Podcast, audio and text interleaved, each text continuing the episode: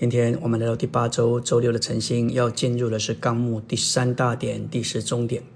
尼西米不活在他天然的人里，他乃是活在复活里。他是进取的，但他的进取伴随着其他特征。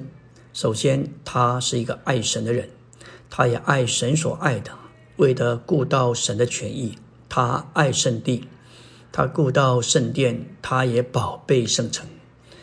尼西米这位爱神的人，他是一个接触神、祷告神的人。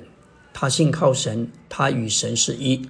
结果，他成为神在地上的代表。作为一个爱神的人，尼西米在交通中祷告神、接触神，为了城墙的重建，他站在神的话上，照着神的话祷告。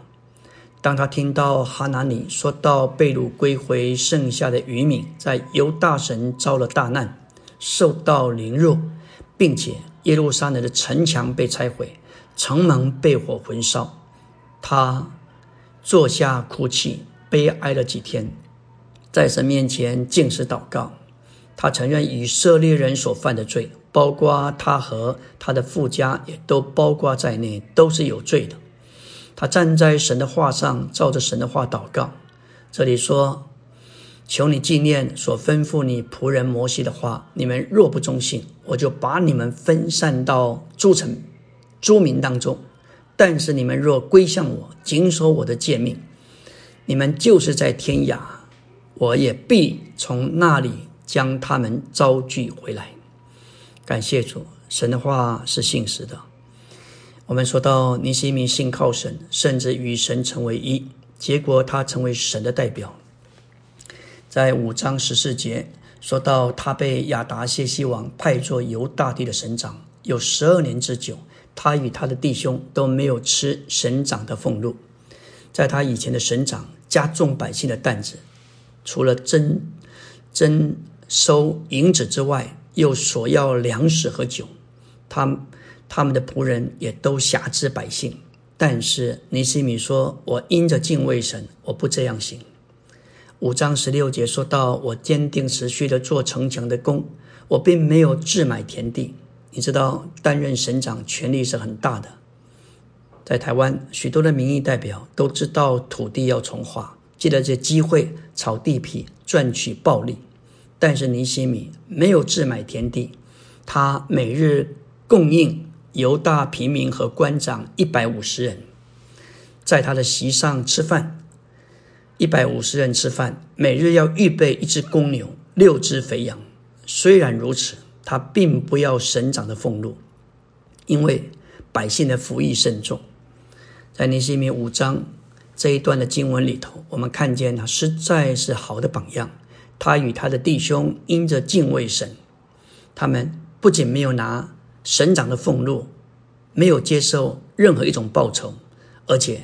他每天供养一百五十个人，我们看见他实在是全然不自私，他不为自己寻求什么，他不顾自己的利益，他始终乐意为百姓、国家牺牲他的一切和所有，实在是太难得的一个领袖和首领。第五重点说到，省长尼西米在王的地位上，在重建耶路撒冷城墙以完成神经纶的事上是居心存浅。他乃是神子民中间领头之人，应当如何的榜样？尼西米不像以色列和犹大许多的王，他不自私，不寻求自己的利益。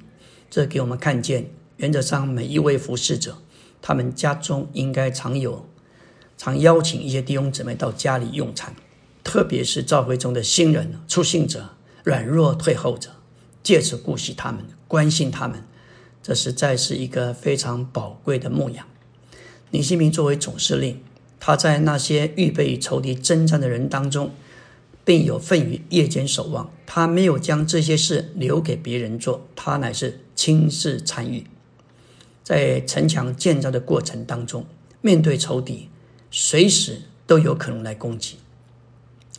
在尼西米四章九节说到：“我们祷告我们的神，又因他们的缘故设立看守的人，昼夜防备。”十三节说：“我使百姓各按家族拿刀、拿枪、拿弓，站在城墙后边空旷之处。我的仆人一半做工，一半拿枪，拿着盾牌，拿着弓，穿着铠甲。官长都站在犹大家众人的后边。我们做工，其中一半拿枪。从天亮直到星宿出现的时候，我和我的弟兄仆人，并跟从我的护卫兵都不脱衣服，个人右手拿着兵器。我们看见这样的一个官长，他实在受到这些百姓的爱戴。为什么？他亲自做榜样。一般。在部队，在警政单位，首长，他都是在背后，甚至休息的多，偶尔出来巡视一下。但是尼西米这里，他亲自有份于这个防备，他亲自参与，连他的守卫护卫兵都不脱衣服。这就像在军中，我们有时候战备、睡觉是全副武装的。为的是随时要预备征战，尼西米实在是我们的榜样。第六重点说到，尼西米虽然是首领，他没有野心，这由他在重新构成以色列国的事上承认自己需要以斯拉与神的话重新构成神的指明这事实所指明。尼西米知道自己在认识神的话上，不像以斯拉这样的被构成。所以他愿意求助于以斯拉。今天许多领头的人不愿意这样寻求帮助。尼西米知道，若是没有以斯拉，他就无法将神的子民重新构成。感谢主，他实在是居心何等的纯洁，他没有野心，他只盼望神的子民能够好，能够被重新构成，能够显出神子民的见证。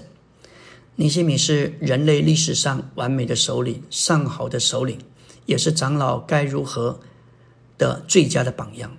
尤其在教会中的领头的弟兄们，我们该思想他的榜样，这的确是非常有价值的。这要叫我们成为得着神，并将神永留给人的榜样，为了转移时代。唯有在所罗巴伯、以斯拉、尼西米这样的人领导下，以色列才能够重新构成，成为神在地上的见证，神在地上的彰显。这也预表神今天所要得主的召会。百姓对尼西米没有抱怨，人人都珍赏他。他实在是是一位杰出的长老，他是一个上好的榜样。感谢主。我们何等盼望众召会都兴起这样的长老，像尼西米一样。阿门。